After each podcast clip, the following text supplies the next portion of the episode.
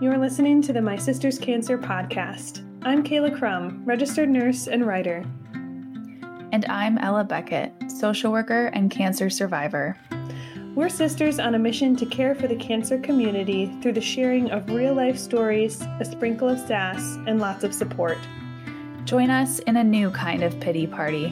It's a pity so many of us carry the heavy burden of cancer alone, so let's make it a party and carry it together.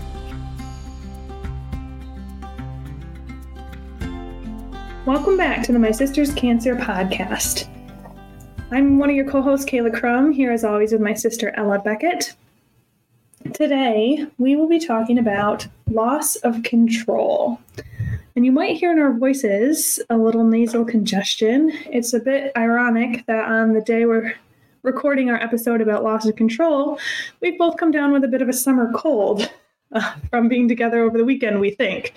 So hang with us. Hopefully it's not too hard to listen to, um, but we will definitely be talking about how you can't always control your body and your health and how all of that relates back to getting diagnosed with cancer and how most of us can relate to that on a small, small level from various illnesses that we all endure.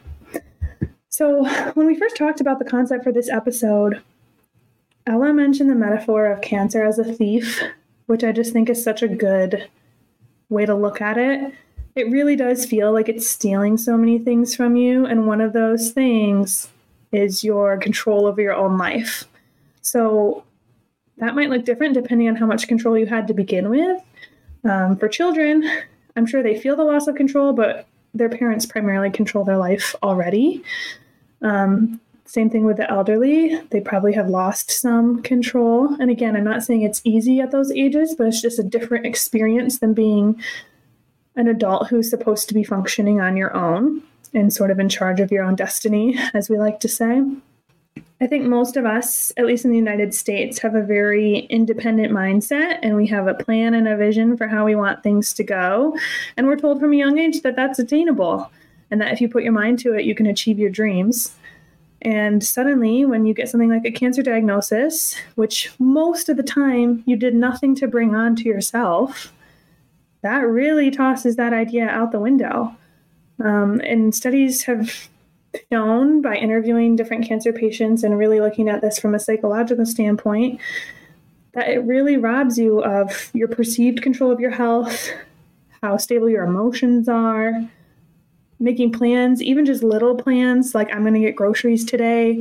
All of that is just taken away from you kind of at the drop of a hat when you suddenly get that diagnosis and it's full steam ahead to eradicate the cancer. Yeah, I think what you were saying about the independence piece really resonated with me.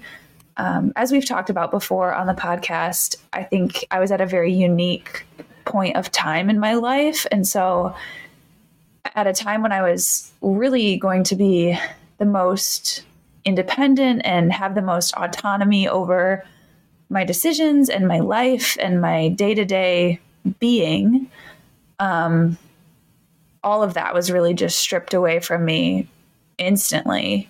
Um, so I think that this loss of control was really exacerbated by the fact that I was just on the brink of independence and then really took five steps backward and really had very little control over my day-to-day life. Um, and like you were saying, yes, then the goal was just, okay, let's get rid of this cancer. Let's figure this out. And so much of what I had planned for those months in my life were just completely gone. Um, I actually was reading back in my journal and I found this little snippet that I thought played into this perfectly. Um, I believe I wrote this. I don't remember if it was the day I was diagnosed or a few days after, um, but it really speaks to this loss of control in this new season um, of going off to college. So I wrote, I had it all planned out in my head of how it was about to go. Now the nearly perfect image of what I thought the next four years were going to look like has been stripped away, and a less than ideal image takes its place. While my friends adjust to heavy course loads, new friendships, and late nights, I will have to adjust to endless doctor visits, intense treatments, and the devastating loss of my hair and strength. And I, I really think that having so many friends who were starting this really exciting independent season of college made it that much harder for me um, to realize that I just had very little control over my life, if that makes sense. Yeah, it does. I'm impressed by how well-spoken your journaling is, and that you like already had the presence of mind to call out and like identify from your swirling thoughts the loss of control and how it compared to your friends. That's honestly kind of impressive that you even had coherent words to put down. um, yeah. Yeah, I think something that stuck out to me, you ended that by saying the devastating loss of my hair and strength. And I think that that in particular is foreign to youth. So most young adults and young people take their health for granted. Um, some of us more than others, but we all do to an extent. You just, I've even heard studies that say, and I don't know how we can really prove this, that say you can't even really wrap your head around death and what that actually means until your mid twenties. Um, like your brain's just not quite formed enough for you to truly understand that you're going to die someday. Um, and so youth mm-hmm. just has this level of invincibility. And it's so strange then as a young person to have your body basically take control of your life and become your boss, hijack all your plans, have everyone obsessing over your body and, you know, feeling almost powerless and like trapped inside it, I'm sure. Um, mm-hmm. I just remember so much of my communication, especially with mom, was like, what are the blood counts? How'd she react today? Like, you would show up and they'd take your blood and then you had to wait for that to be processed before they could even decide if your body was going to accept the chemo today. So that's something that I was in nursing school at the time, and I would later come to know this better. But I didn't think about that when I'd heard of people having cancer, that like, yes, we're giving you these toxic drugs to cure your cancer, but that means that a lot of days your body isn't going to be up for it. So you're going to drive all the way here. Your whole day is going to be devoted to this. And you might get there, sit there for an hour while you, they draw your blood, process it, and then get turned away. Like things like that happened all the time. Mm-hmm. Totally. And having absolutely no control over any of those situations was like really hard for me. I think for mom and I both, I think we both have a tendency to be, I don't want to label mom, but I'm, I'm a self-proclaimed control freak. I, I will say that. And I think literally having absolutely no control over those situations was so hard and so humbling, because like you were saying, like your entire day is devoted to this. You obviously want to stay on track and on schedule. And then all of a sudden it's like, nope, like it's not going to work out today. Like, sorry, like you're going to have to come back in a few days and we'll go from there. And it's like so infuriating. I guess that for the people listening who haven't been intimately involved in treatment, that's something I just want you to know and understand, is that it changes a lot. Like the plans are always in flux, at least in our experience. I'm sure that different types of cancer vary, but the body is very temperamental. You're literally poisoning it in most cases with cancer. And so like what you hear a week ago might not be the plan anymore the next time you, you know, see an update or hear from that person. And I think that's where it gets hard too. We've talked many times in these episodes about asking for help. And it's hard to ask for help when you don't even know what tomorrow's going to look like, really. Like you have to constantly be changing your plans based on how many white blood cells you have. And so it's hard to even know how to schedule people or like how to get help. So that's difficult. Yeah. And I remember too, with like the scheduling piece of it, um, so many of my friends who were really present with me throughout all of this and, you know, were reaching out, wanting to do things with me and being really inclusive and kind with all of the college things. Like they wanted to invite me on a floor date with them, or they wanted to, you know, have me swing by for lunch or whatever. And it's like, first of all, I never knew what I was going to feel up to. So like what you were saying about my body becoming the boss. Absolutely. I also think like, in many ways, I was like really upset and angry at my body because I felt like my body had betrayed me and like was preventing me from doing literally anything normal, right? Like there were these plans that people tried to make with me. And so often, like they just didn't work out. I was either not feeling up to it, or our treatment day ran three hours late, you know, all these things that again, are just completely outside of your control. And so I think even those little shreds of normalcy that we tried to incorporate into my life, and that a lot of really kind and wonderful people made a huge effort, you know, to maintain for me, even those were compromised many times. Yeah, you're just saying that about treatment. I don't know why I forgot this until right now, but even if your blood counts come back adequate, then they start making the chemo. So like they have the ingredients, yeah. but they don't mix it because it's thousands and thousands and thousands of dollars.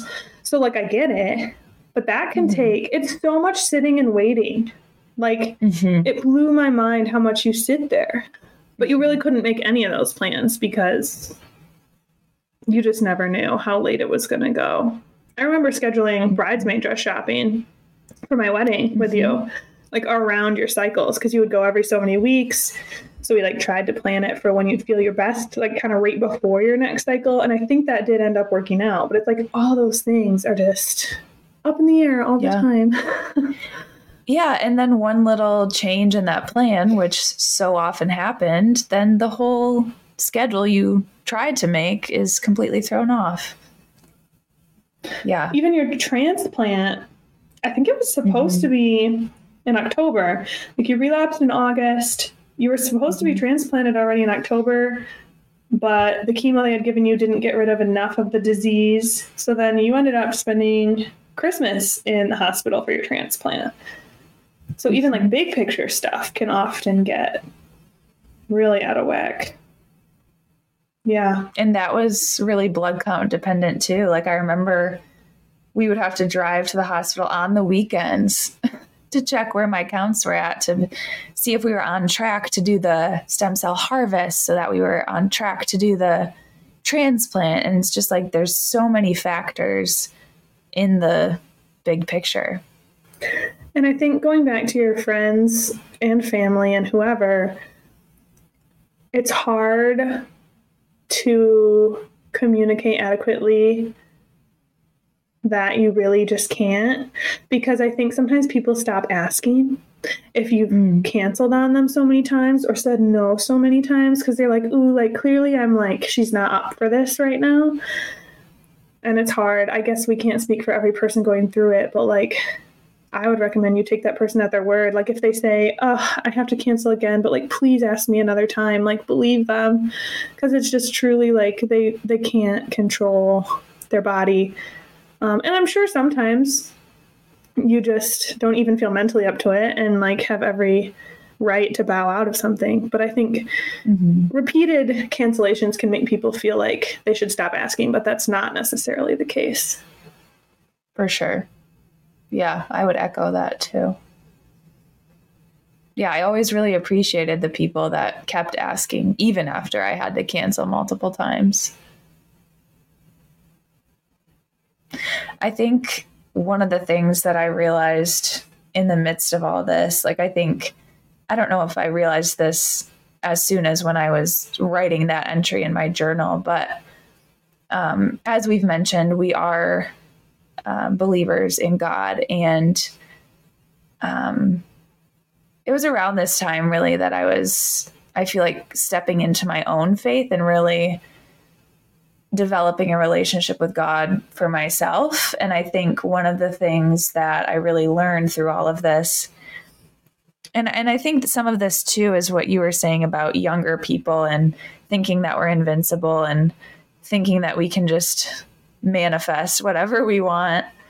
Um, I think a lot of times we think that we're in the driver's seat of our life, right? That like, well, if you just put the right gas in and you just, you know, you tune up the brakes and whatever, it's like, you can just drive wherever you want, whenever you want. Like it's your, it's your car, you do you, like you can just make it happen.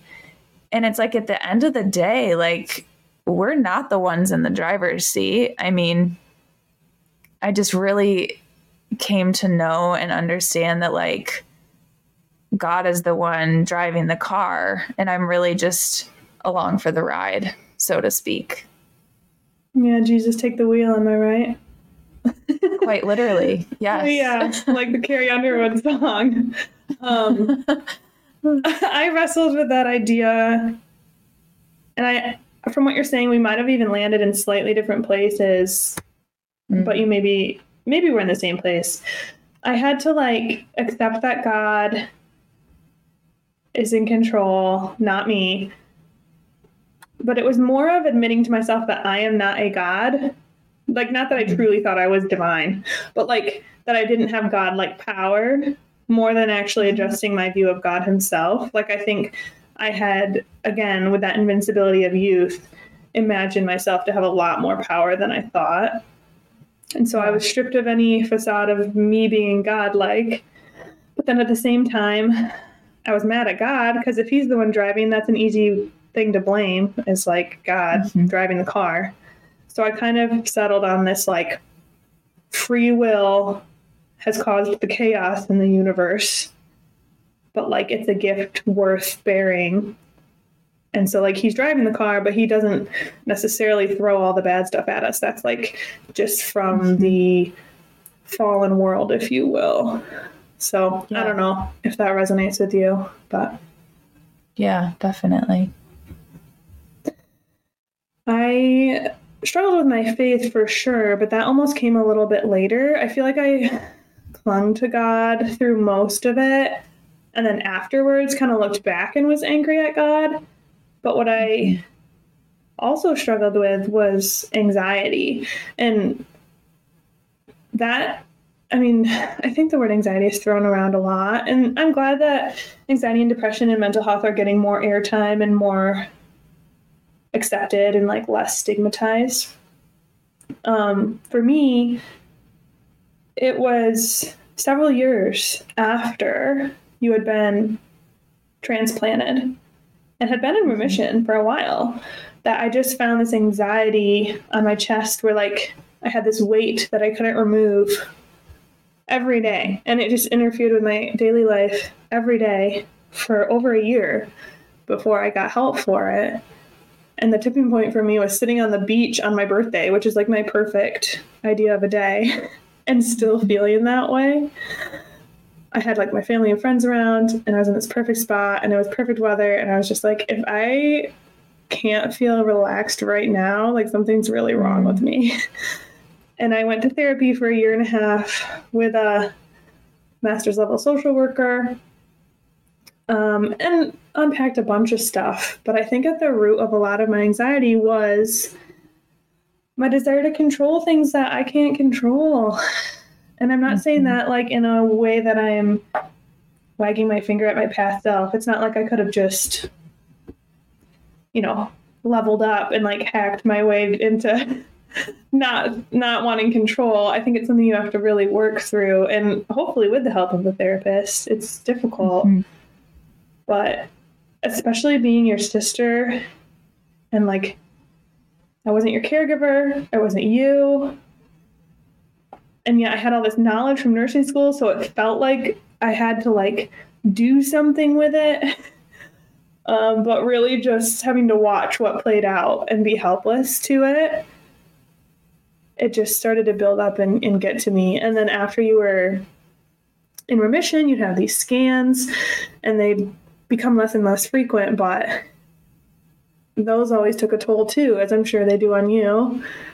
And just like waiting for the other shoe to drop and just knowing that there's like, you're walking around living your life and there's nothing I can do to A, prevent your cancer from coming back, or B, prevent some other terrible tragedy from befalling you. It's almost like in some weird My Sister's Keeper way from that Jodi Picot book. Mm. Like, mm-hmm. I guess I won't spoil the ending of that, but like sometimes people fight an illness. There's that battle language again. Fight an illness, endure an illness, get better, and then are killed some other random way. And so, like, mm-hmm. I remember one time you had talked about skydiving. And I'd like to say I was like, yes, girl, like, you conquered cancer, like, jump off a plane. But my instinct was to be like, how dare you? Like, yeah, we spent millions of dollars and, like, gallons of tears getting you better, and you're gonna jump out of an airplane? Like, if your chute doesn't deploy, I'm gonna be so mad at you.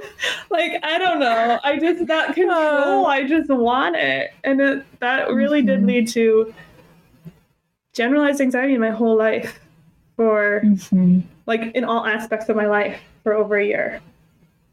So if you're struggling with that, anybody listening, I highly encourage you to get help. Your issue might not be control. Like, anxiety has a lot of different causes, and sometimes you can't pinpoint one cause. I wouldn't say that was the only reason I had anxiety, but that was a huge thing I had to unravel and like work through as part of my therapy. So what do you feel like your relationship with control is now? Like, how do you feel therapy helped you in your relationship with control? I think that one of the biggest things of therapy is that it helps you become more self-aware. So even though they don't necessarily give you a magic cure or a silver bullet, the biggest step is becoming aware of like when thoughts creep in or feelings get out of control. A phrase I learned in therapy is thought stopping, which has been huge for me. So like if I start to have a spiraling thought about, well, if this, then that, then that, then that, um, I just can replace it with a different thought or be like, we're not going there today. And that it's kind of like working out in the gym. You need to like exercise your brain to be good at thought stopping, and it actually carves new neural pathways. So you're like mm. literally retraining your brain to not go down that road that lights up between those two neurons of worry, worry, worry, worry. You're like, nope, mm. we're going over here. We're going over here. And so it's less, I think that my instinct will always be a base level of wanting to control. And I think that's kind of human nature to an extent, but it's what I do with those urges when they come up and identifying them. Because I think before it was a lot of it happening in the background subconsciously, and I wouldn't like catch myself until I just felt really bad. Um, even now, um, I've been meeting with a spiritual director, which maybe on another episode we can talk more about, but to kind of unpack more of my anger at God and things like that. And so they're kind of like more of a life coach than a counselor. They're not really there to help you with mental illness per se, um, but be a safe and reflective listening space on a spiritual journey of any sort. And I was going on and on about something, and then he just like nods and he goes, hmm, I hear control. And I was like, dang it. Like, I thought I conquered this with my therapist a couple years ago. And here mm. I am down the road, different, different practitioner in front of me, still having control as one of my issues. So I wouldn't say I'm, you know, recovered. I'm a recovering control freak. Mm. And like I said, that number one tool is, is seeing it for what it is and thought stopping it. And also having to let go or choosing to let go of things you don't have to know. So like, if you don't tell me, I, I don't ask you anymore when your scans are. Like if it comes up and I find out, that's fine. But before I was very much like, okay, so when's your next one? Uh, like, what have they done to you? Are they doing blood? Like I wanted to know everything. And I think in the past, we've talked about these like detail people. that is, for me, from a need to control. And it's like, me knowing exactly what tests you're getting done and what date isn't going to help you not have cancer. No. And it's just going to make me feel worse for like weeks leading up to it. And so it's like, of course, you know, I always want to be here for you. If you want to share that with me, if you're having a particularly anxious cycle or something. But more importantly, like, I'll be there whatever the result is, because then that's just the fact of the matter and we have to move forward. But it's like, yeah, Kayla, you don't need to know every little thing she's going to the doctor to do, because that literally does nothing for her body or her health. Mm. Like, I had to let go of that. So choosing, oh, like, me knowing this actually doesn't really help at all. Mm-hmm. I don't know how that feels to you. I think at first I was just like a little surprised by that, because I know you and I know that you tend to like the details, but I can really see how sometimes, yeah, ignorance is bliss. I think we said that on an earlier podcast too. And it's like, I felt that way. Like, what you were saying a few minutes ago really resonated with me. Like, in a lot of the unknowns that we were facing, I would say, especially when we were suspicious of the relapse, like living in that awful just time of unknown, like before you know what it is. Like, for me, I'm the kind of person that, like, I can do just about anything, but I need to know, like, what it is we're dealing with, right? Like, it almost felt better to me to just have the news of the relapse and, like, run with mm. it, because living in that space where, like, the doctors were kind of questioning my instincts, and then I started questioning my, you know, self-awareness of my body, and then, you know, it was test after test, and it's like, well, we can do this if it would make you feel better. Mm. Like, I think that made me feel like a total loss of control. But then once I had, like, the actual, okay, yeah, unfortunately it's back, in some weird way, it's like that was better for me, because I was like, okay, now I know what to do. Like, I know what comes next. Does that make sense? Mm-hmm. It does. And that reminds me of another important point. I don't want anyone to hear from our conversation that you should be passive or mm-hmm. not advocate for yourself once you're in that seat of being the cancer patient. Um, I don't think that's how it's coming across, but I just want to be super clear. Like, and we'll do a whole episode on this, but when you did relapse, you suspected in your body that it was back. Okay. And multiple times the doctors reassured you that it was very unlikely. And your persistence is why we found the relapse when we did. And we'll never know if, like, that saved your life. Like, mm-hmm. right? Like, that's hard to think about. So Ella did take control in that scenario and insist, you know, multiple times that something was wrong. So I think it is important to acknowledge what you cannot control and try to thought stop and let that go. But hang on to what you can, and don't be afraid to white knuckle what you can control, especially when it comes to being the expert on your own body. I think that a lot of people, at least a lot of patients I worked with, experienced hopelessness, or like, mm-hmm. because so much control had been taken from them, they almost became, I've heard the phrase, learned helplessness. Like, especially if you've been walking this journey for years, your whole life feels like it's all up to the doctors and your body, and you're just trapped here doing what everyone says. They kind of became, like, depressed and just didn't make any choices for themselves, or, like, couldn't, you know, control anything anymore. And so that's the other end of the spectrum. It's like, yeah, you need to learn to let go of some stuff, but swinging all the way that way isn't healthy either. Yeah, I think from the patient's perspective, like, having gone through this, Um, I just really think focusing on the things that you do have control over. I mean, I think this is a somewhat talked about thing on social media and just, like, in society today, like, you know, focusing on the things that you do have control of versus the things that you don't.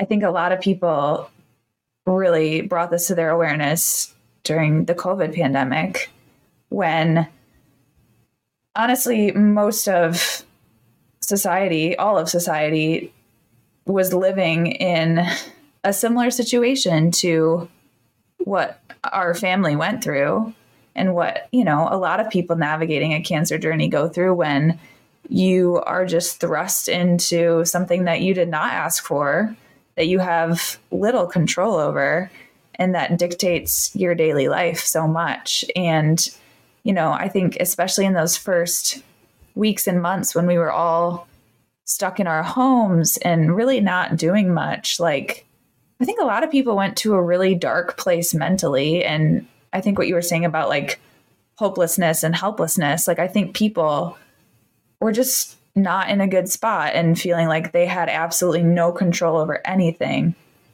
And I feel like that was around the time when I started seeing these really helpful visuals.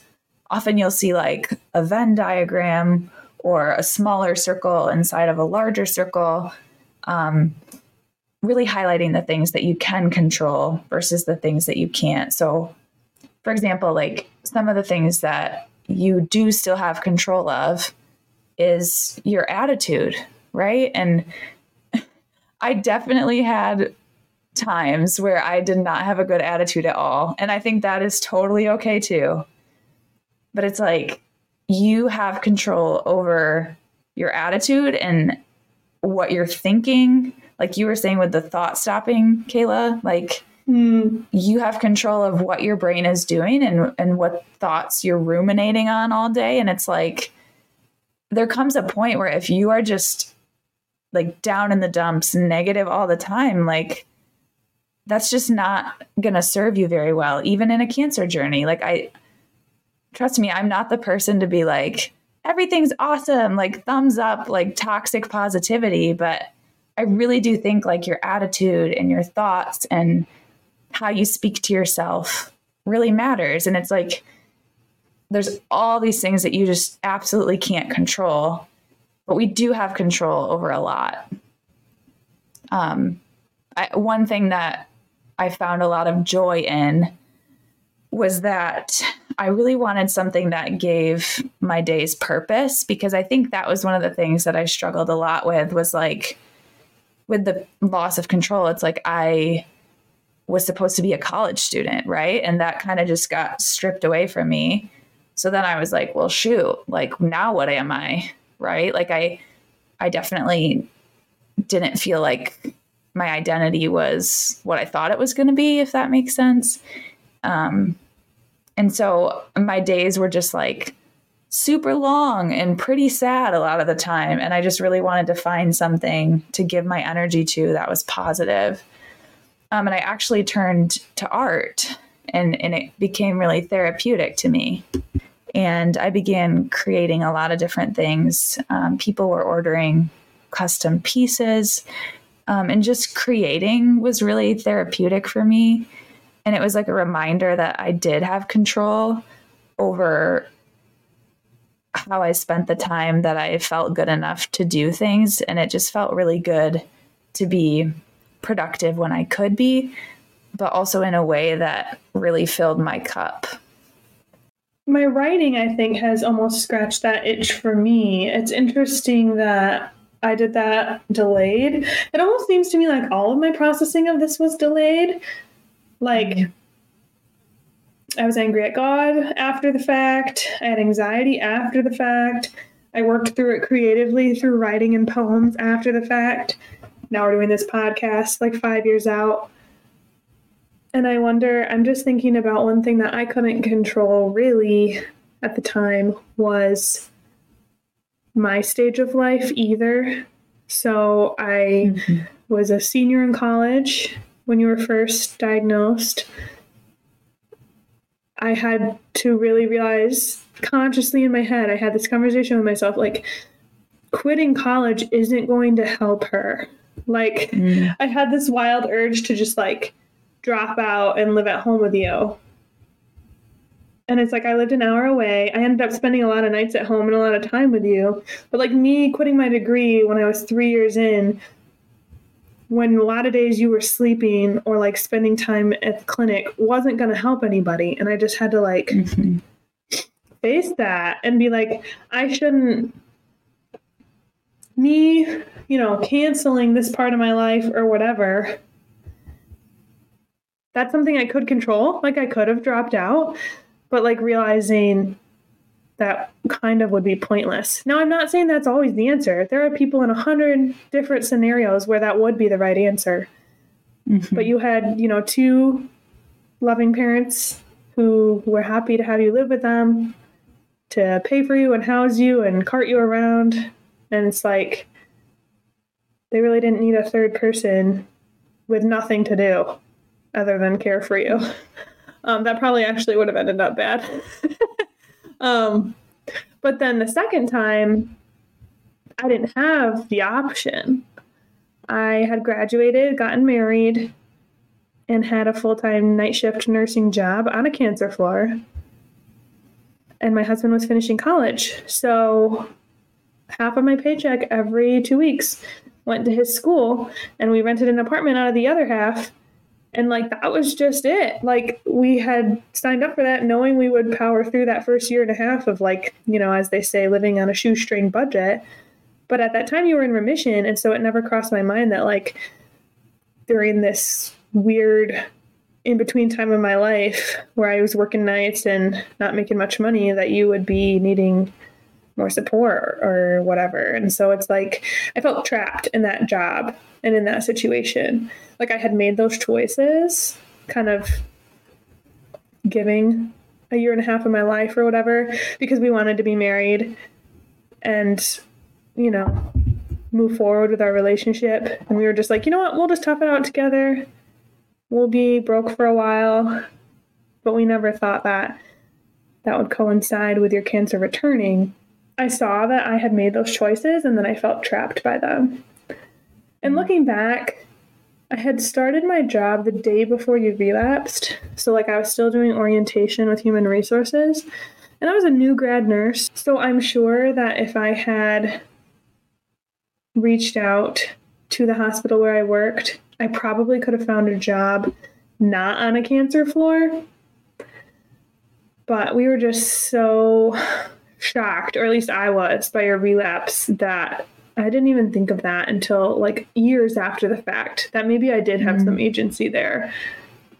I mean, I had signed for the job in April and you didn't relapse till August. That was contingent on me graduating and passing my licensing exam. So it felt like I had been committed to this job forever. But now that I've been an adult for, you know, a longer time, that was really my first, quote, real job. Like, I realized, oh, like, I still could have pulled out of that. And I'm sure our parents could have patched us through a few weeks until I started on a different floor. But at the time, I felt like I had no control over that. Mm. So I don't really know what my point is, but it can be hard when you're in certain life situations that make you feel like you don't have control. You, obviously, much more so with your cancer. But then that can be compounded by life situations. Um, like, if, what if I was the one with cancer, right? Like, people are in all kinds of scenarios where this happens. And yeah, that's just hard to think about. Mm-hmm. Well, we want to leave you with a resource. Like Ella mentioned, a lot of times you'll see Venn diagrams or circles. And so the one resource we found for you uh, relating to control is a circle. It's got three rings, uh, and the outer ring is no control, the middle ring is some control, and the middle circle is most control. And it's a worksheet with questions, and it helps you kind of work through what you can and can't control. And you do it once, and then you sort of reflect, and then you do it again and be like, hmm, maybe some of the stuff I had no said I had no control over, I have a little, and here's what I could change. And maybe some of the stuff I said I could control, maybe that's not totally true, and I need to let that one go. So we'll link to that in the show notes. Like we said, it's not a magic cure, it's not a silver bullet, but it can help to just clarify if you're getting stuck in a rut, and if you feel like lack of control is beating you down every day. It can be helpful to just acknowledge those different categories. So hopefully by next week, we will be over our colds and sound back to normal. But as we've said, can't really control your health in a lot of ways. So we'll hope for the best. And next week, we will cover the fact that mom was right. Life isn't fair. And delve into that idea, especially as two sisters uh, who grew up hearing that a lot. Thanks for being here. As always, we'd love to hear from you in the comments on Instagram or over at our website, my sisters cancer dot co. Uh, and look forward to hearing about your experience and any tips and tricks you might have for letting go of a little bit of control at a time. See you next week.